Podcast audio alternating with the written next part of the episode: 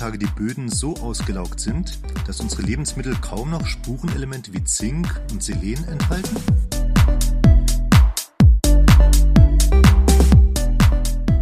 Ich habe mal gehört, dass in Süddeutschland die Menschen viel schlechter mit Jod versorgt sind. Mich würde interessieren, ob das wirklich so ist und woher das überhaupt kommt. Paranüsse erhalten ja sehr viel Selen. Aber jetzt warnte mich eine Freundin, dass diese Nüsse häufig radioaktiv sind. Gibt es andere pflanzliche Lebensmittel, die viel Selen enthalten? Verbraucherhelden mit Wissenshunger, der Podcast der Verbraucherzentrale Bayern rund um Lebensmittel und Ernährung. Hallo, hier sind Ursula, und Daniela. Also Food-Themen sind ja total angesagt. Doch leider schwimmt in dieser ganzen Infosuppe von Instagram, Facebook und Co. auch jede Menge Halbwahrheiten. Und wir machen jetzt Schluss mit dieser Infodemie und bringen regelmäßig in unserem Podcast wissenschaftlich basiertes Superfood für die Ohren. Und schon geht es wieder weiter. Diesmal haben wir weitere Spurenelemente uns vorgenommen. Bevor wir aber beginnen, kommt natürlich wieder unsere ZuhörerInnen-Frage. Und diesmal ist es ein Zuhörer, nämlich der Hans. Er substituiert schon seit einiger Zeit Eisen in Form von Eisenpräparaten, ohne dass es vom Arzt abgesprochen war. Und jetzt wollte er mal wissen, weil er sich nicht ganz so sicher ist, ob er es nicht doch überdosiert, welche Symptome Symptome denn auftreten können, wenn man zu viel Eisen aufnimmt. Ursula, da kannst du weiterhelfen, ja, richtig? Das Erstaunliche ist nämlich, dass diese Symptome bei einer Überdosierung, die Symptome im Prinzip die gleichen Symptome sind wie bei einem Mangel an Eisen. Also man bekommt Kopfschmerzen, man ist müde, man ist abgeschlagen, man hat Konzentrationsschwierigkeiten. Also wenn das alles auftritt, dann würde ich dem Hans empfehlen, unbedingt zum Arzt zu gehen und einfach mal testen zu lassen, wie sind denn meine Eisenwerte im Blut? Wie ist ist denn mein Eisenstatus? Muss ich wirklich noch diese Nahrungsergänzungsmittel nehmen oder reicht eigentlich mein Eisenstatus schon aus? Also das würde ich eigentlich allen raten, die Eisenpräparate nehmen. Lasst erst mal untersuchen, ob ihr überhaupt einen Mangel habt, bevor ihr substituiert. Ja, und dann gehen wir doch gleich in das nächste Spurenelement. Das ist übrigens mal wieder kein kritischer Nährstoff nur für Veganer, sondern ist auch in der Gesamtbevölkerung häufig zu wenig aufgenommen, nämlich bei 30 Prozent schätzt man. Ursula, du weißt, um welches Spurenelement es sich handelt? Um Jod. Ganz genau. Also diese drei Buchstaben, die es wirklich in sich haben. Jod ist ein Mikroelement, das ganz wichtig ist für die Schilddrüsenhormone. Und äh, wenn das nicht ausreichend aufgenommen wird, dann wird es problematisch, weil Jod ganz wichtig bei der körperlichen und auch bei der geistigen Entwicklung, also wirklich für das Wachstum und für die Entwicklung vom Gehirn notwendig ist.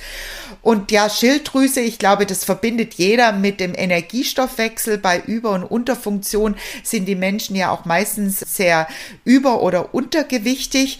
Jod ist ganz wichtig für den Herzrhythmus und für den Blutdruck und auch für die Körpertemperatur und somit auch für die Nahrungsverwertung. Also ihr merkt schon ein wirklich kleines Element, das aber ganz wichtig in unserem Körper ist. Und eine angemessene Jodversorgung ist damit also einfach ganz, ganz primär für die Lebensqualität eines jeden Erwachsenen. Ne? Mal abgesehen bei Kindern. Ne? Ich kann mich erinnern, dass wir im Studium den Begriff Cretin oder Kretinismus gelernt haben im Zusammenhang mit Ganz Jod. Genau. Eigentlich ist es ja ein Cretin, das ist ja ein französischer Begriff, der sagt eigentlich ein Dummerchen. Und das kommt daher, dass wenn eben Kinder in ihrer Entwicklungsphase zu wenig Jod bekommen haben, dann entwickeln sie sich zu einem, na, in Anführungsstrichen, Dummerchen. Ja, und bei Erwachsenen ist es ja zum Teil mal wieder ganz unspezifisch erstmal so ein Mangel, also trockene Haut, Haarausfall, dann natürlich auch die Gewichtszu- oder Ab Abnahme, eine depressive Verstimmung verbindet man auch häufig mit Jodmangel, aber auch zum Beispiel eine niedrige Kältetoleranz. Das hat einfach dann mit dieser Aktivität vom Stoffwechsel, ne, dass es ja. mir immer kalt ist, auch Lern- und Konzentrationsschwierigkeiten. Also ihr merkt schon, es sind mal wieder ganz unspezifische äh, Symptome, die vielleicht nicht gleich auf einen Jodmangel hinweisen. Daher ist es also einfach auch wichtig, dass man äh, insbesondere als Veganer darauf achtet, dass man ausreichend Jod aufnimmt. Wo steckt denn das drinne, das Jod? Das ist das große Problem, dass es hauptsächlich in tierischen Lebensmitteln, nämlich im Fisch enthalten mhm. ist. Also gerade in Meerestieren, da bekommen wir sehr viel Jod. Deswegen empfiehlt ja die Deutsche Gesellschaft für Ernährung, obwohl es was die Nachhaltigkeit angeht, der tatsächlich schon ein großes Problem ist durch die Überfischung der Meere, empfiehlt die DGE immer noch einmal pro Woche Seefisch, damit man halt einfach hier eine große Menge an Jod auch aufnimmt. Also in pflanzlichen Lebensmitteln ist es gar nicht enthalten. Doch, aber in so unwesentlichen Mengen, dass man da jetzt nicht seinen Tagesbedarf wirklich decken kann. Also in Champignons, in Brokkoli, Erdnüsse und Spinat äh, haben einen gewissen Anteil Kürbiskerne, aber das sind so unrealistische Mengen, so dass es für mich als Veganer also völlig unmöglich ist, hier die, meine Jodversorgung wirklich abzudecken. Und wie ja. ist es dann mit dem Salz, äh, in dem das Jod quasi zugesetzt wird? Soll ich dann das kaufen und verwenden? Ja, das ist ein ganz großer Punkt. Die WHO hat das ja als Vorbeugemaßnahme auch unterstützt, dass wir unser Salz tatsächlich jodieren, so dass man äh, versucht, über diese tägliche Speisesalzaufnahme auch den Jodbedarf abzudecken.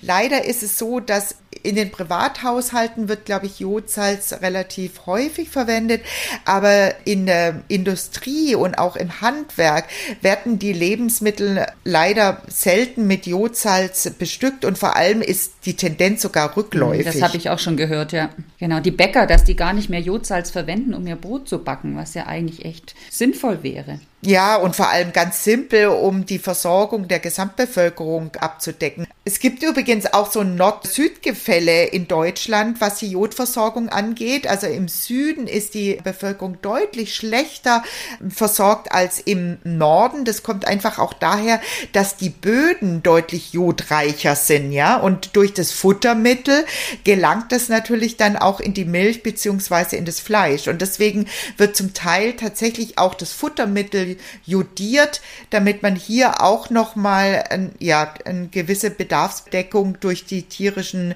Lebensmittel abdeckt. Ja, was natürlich dann für die Veganer nicht zum Tragen kommt. Also die müssen sich wirklich auf das Jodsalz verlassen.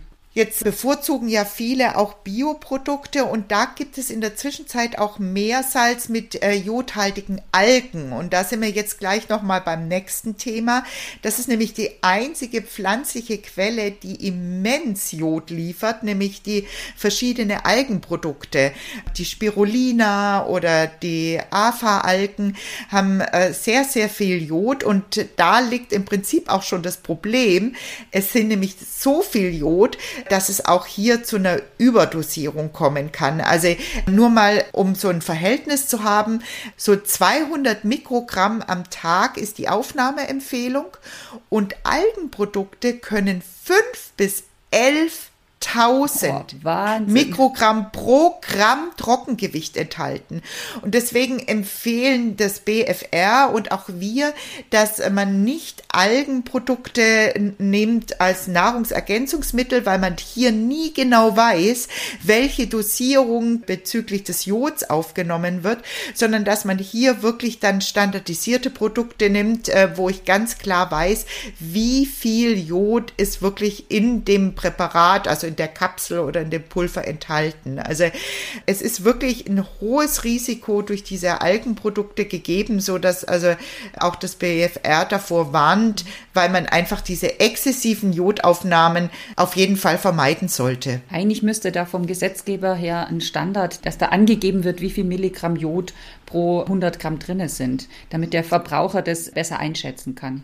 Du, es ist auch tatsächlich so, dass auch ein Warnhinweis eigentlich auf den Produkten drauf sein müsste. Ja, auch das findet man aber häufig nicht. Also da gibt es von 2019 ein Monitoring, wo man also festgestellt hat, dass da dieser Warnhinweis eigentlich nur bei acht Prozent der Proben wirklich vorkam. Okay. Ich hoffe, dass das in der Zwischenzeit, also es sind ja jetzt doch drei Jahre her, äh, sich verbessert hat, aber ja, da müsste man fast mal wieder einen Marktcheck machen. Mm, ne? Absolut.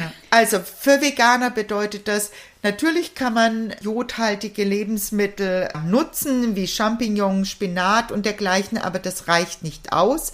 Das heißt, man sollte auf jodhaltiges Salz zugreifen und eventuell dann tatsächlich auch supplementieren, aber da gilt natürlich wie immer, Zuerst zum Arzt gehen. Ja, so ist es, genau. Das war es erstmal von seitens von mir mit dem Jod. Ursula, du hast dich mit weiteren Spurenelementen befasst, die ja. kritisch bei Veganern sein können. Genau. Ich würde jetzt mit dem Zink weitermachen. Das Zink ist ein Spurenelement. Wir haben ungefähr so zwei Gramm in unserem Körper, vor allem in den Knochen und in den Haaren und in der Haut. Im Gegensatz zu den anderen Mineralstoffen haben wir leider einen nur ganz, ganz geringen körpereigenen Speicher für Zink, was bedeutet, dass wir es wirklich regelmäßig über die Nahrung aufnehmen müssen.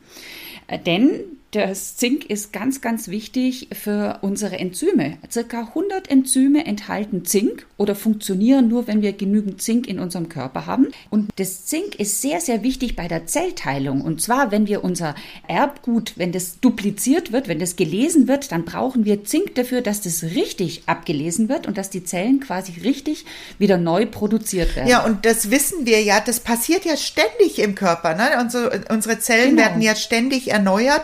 Und wenn da Reproduktionsfehler passieren, dann kann das ganz gravierend sein. Ne? Mir ja. würde auch bei Zink sofort das Immunsystem einfallen, weil also in jedem Herbst werden die ganzen Nahrungsergänzungsmittel gehypt, weil das ja so wahnsinnig wichtig ist fürs Richtig. Immunsystem. Du sagst es, ganz genau. Also unser Immunsystem funktioniert nicht, wenn wir nicht ausreichend Zink haben. Und was auch nicht funktioniert, ist die Wundheilung, weil wir ja gerade gehört haben, dass es ganz wichtig ist für die Zellteilung. Also Wunden heilen nicht wirklich ab. Und vielleicht kennt ihr das auch in der kalten Jahreszeit, dass ihr so an den Mundwinkeln so wunde Stellen habt. Ich hatte das schon mal angesprochen, das sind sogenannte Mundwinkelragaden und die deuten auf einen Zinkmangel hin, wenn man die hat und wenn das überhaupt nicht abheilt zum Beispiel. Und man bekommt bekommt andauernd irgendwelche Infekte und äh, ist dauernd erkältet oder krank. Das ist auch ein typisches Zeichen für Zinkmangel. Jetzt befürchte ich fast, dass Zink mal wieder viel in tierischen Lebensmitteln ist, wenn du das als kritischen Nährstoff heraus extrahiert hast für Veganer. Ja, es ist wirklich hauptsächlich in tierischen Lebensmitteln drin, aber es gibt auch Lebensmittel, die Zink enthalten die für Veganer geeignet sind. Das sind nämlich die Vollkornprodukte, ja. das sind die Hülsenfrüchte, die Ölsamen, zum Beispiel Sesam, Sonnenblumenkerne, Leinsamen und Nüsse, in denen ist auch Zink enthalten. Allerdings enthalten diese Lebensmittel auch wieder natürlicherweise die Phytinsäure. Mhm. Und vielleicht habt ihr die anderen Podcasts gehört. Die Phytinsäure hindert leider unseren Körper daran, das Zink aufzunehmen. Aber auch hier hatten wir schon Tricks verraten. Was können wir machen? Hm. Genau. Und zwar wichtig wäre es zum Beispiel bei den Vollkornprodukten, dass wir die entweder einweichen oder säuern. Das passiert zum Beispiel beim Sauerteig, denn dadurch wird die Phytinsäure zerstört oder wir erhitzen die Produkte. Passiert ja auch beim Brotbacken. Auch dadurch wird die Phytinsäure zerstört. Oder wir tun sie fermentieren. Mhm. Soja ist zum Beispiel ein gutes Beispiel dafür. Wenn man diese Produkte fermentiert, auch dann wird die Phytinsäure zerstört und wir können das Zink daraus viel besser aufnehmen. Das heißt, wenn ich mich abwechslungsreich ernähre und auch diese Kochtipps wahrnehme, dann könnte es mir auch gelingen, meinen Zinkbedarf abzudecken als Veganer. Ja, das kann ich mit einem Ja bestätigen. Mhm. Brauchen tun wir ja relativ viel. Das sind Frauen 8 Milligramm, Männer 14 Milligramm, also ungefähr so wie beim Eisen. Aber du hast es schon gesagt, wir können durch eine abwechslungsreiche Ernährung, durch eine vollkornbasierte, Hülsenfrüchte-basierte Ernährung, können wir unseren Zinkstatus sehr gut decken. Das sind doch erfreuliche Nachrichten. Jetzt hast du gleich das Selen noch erwähnt gehabt. Das war doch auch ein kritisches Spurenelement für Veganer. Ja, und das wird auch sehr, sehr gerne gerne zusammen mit dem Selen als Nahrungsergänzungsmittel verkauft. Also die zwei in Kombi zusammen, ja. gut fürs Immunsystem, gut für Haare, Haut, Nägel und sowas. Das Selen ist wichtig, weil es die Radikale im Körper abfängt. Also Radikalbildung im Körper zum Beispiel auch bei einem Infekt, Dann hilft das Selen, deswegen wird es meistens zusammen mit dem Zink kombiniert für die Immunabwehr. Es ist aber auch wichtig für die Schilddrüsenhormone, also da spielt es mit dem Jod wieder zusammen. Und es ist ganz wichtig bei Männern für die Spermabildung, also für die Fortpflanzung. Und Selen habe ich im Kopf, das ist tatsächlich wieder mal ein Spurenelement, wo immer die, äh, das Argument ist, dass es bei selenarmen Böden dann es auch schnell zu einem Mangel kommen kann. Ja, aber das wird häufig dementiert. Also es wird immer wieder gesagt, ja, unsere Böden mhm. sind selenarm, unsere Böden sind zinkarm. Aber das stimmt nicht ganz, weil wir dadurch, dass die Landwirtschaft mittlerweile ja verschiedene Fruchtfolgen macht, also nicht mehr jedes Jahr das gleiche, die gleiche Pflanze auf dem Boden anbaut, können die Landwirte dem ganz gut entgegenwirken. Also das ist häufig ein Argument der Pharmaindustrie, wenn ich das mal so sagen darf, damit sie ihre Selen- und Zinkprodukte auch verkaufen. Unsere Böden sind arm an diesen Mineralstoffen, also braucht ihr Supplemente, ihr braucht äh, Nahrungsergänzungsmittel. Dem kann ich nicht zustimmen. Zumal die Zahl der Lebensmittel, in denen Selen enthalten ist, also sehr, sehr groß ist. Also die ganzen Nüsse, da sind, fallen vor allem die Paranüsse auf, die haben extrem viel, aber Vorsicht, nicht zu viele Paranüsse essen, die haben nämlich eine natürliche Radioaktivität. Also da sollte man ein bisschen mhm. vorsichtig sein, aber, aber es gibt ja noch so viele andere Nüsse. Spargel ist ein guter Lieferant. Die Pilze hattest du vorhin auch schon beim Jod angesprochen. Auch die liefern uns viel Selen. Wieder die Hülsenfrüchte und das Kohlgemüse, also Weißkohl oder Brokkoli, sind tolle Selenlieferanten. Und die Zwiebeln, also diese ganzen äh, Zwiebeln und Knoblauch, in denen Schwefelstoffe enthalten sind, denn die sorgen wieder für eine bessere Aufnahme von Selen und übrigens auch vom Zink. Also man kann die Zinkaufnahme auch verbessern und die Selenaufnahme, wenn man zum Beispiel Zwiebeln in die Speisen reintut und der Schwefel aus diesen Zwiebeln und Knoblauch, der hilft bei der Aufnahme von Selen und Zink. Das ist immer spannend, weil wie die Natur sich so gegenseitig hilft. Ja, ne? das finde ich auch toll. Ja. Sollten wir einen Selenmangel haben, dann ist es wie beim Zink. Das Immunsystem äh, ist nicht mehr so fit, also wir sind infektanfälliger. Die Spermaproduktion geht runter, habe ich ja gerade gesagt, weil es wichtig ist für die Spermabildung. Und häufig kommt es vor bei Personen, die entzündliche Darmerkrankungen haben. Übrigens auch beim Zink, also weil dann nämlich die Aufnahme im Darm verschlechtert ist. Also Morbus Crohn, Colitis ulcerosa und bei Reizdarmpatienten. Bei denen kann es zu einem Selen- oder Zinkmangel kommen, aber eigentlich als Mangel an allen Mineralstoffen, weil die natürlich die Aufnahme im Darm verringert ist, wenn dort entzündliche Prozesse stattfinden. Ich würde euch wieder für die Show Notes ein paar schöne Tabellen machen, wo ihr seht, in welchen Lebensmitteln sind Jod drin, in welchen sind Selen und in welchen sind Zink drin, falls euch das interessiert. Und auch wieder ein paar gute Links euch reinpacken, falls ihr euch noch weiter informieren wollt zu diesen Themen. Ja, dann haben wir doch einen ganz tollen Rundumschlag gemacht, wo die kritischen Nährstoffe bei veganer Ernährung sind in den letzten Folgen. Ich glaube, dann schließen wir tatsächlich das Thema vegan erstmal ab und ihr dürft gespannt sein, was wir dann als nächsten Podcast bringen. Und bis dahin Bleibt wissenshungrig und informiert euch auf unserer Website verbraucherzentrale-bayern.de. Ja, ganz genau. Und wenn euch die Sendung jetzt gefallen hat oder auch nicht, tretet mit uns auf jeden Fall in Kontakt über Ernährung at VZ Bayern. Könnt ihr uns jederzeit eine E-Mail schicken, dort eure Themenwünsche nennen, Kritik äh, äußern oder auch Kommentare hinterlassen. Und natürlich freuen wir uns auch über jeden, der uns abonniert. Und jetzt sagen wir erst einmal Tschüss. Tschüss.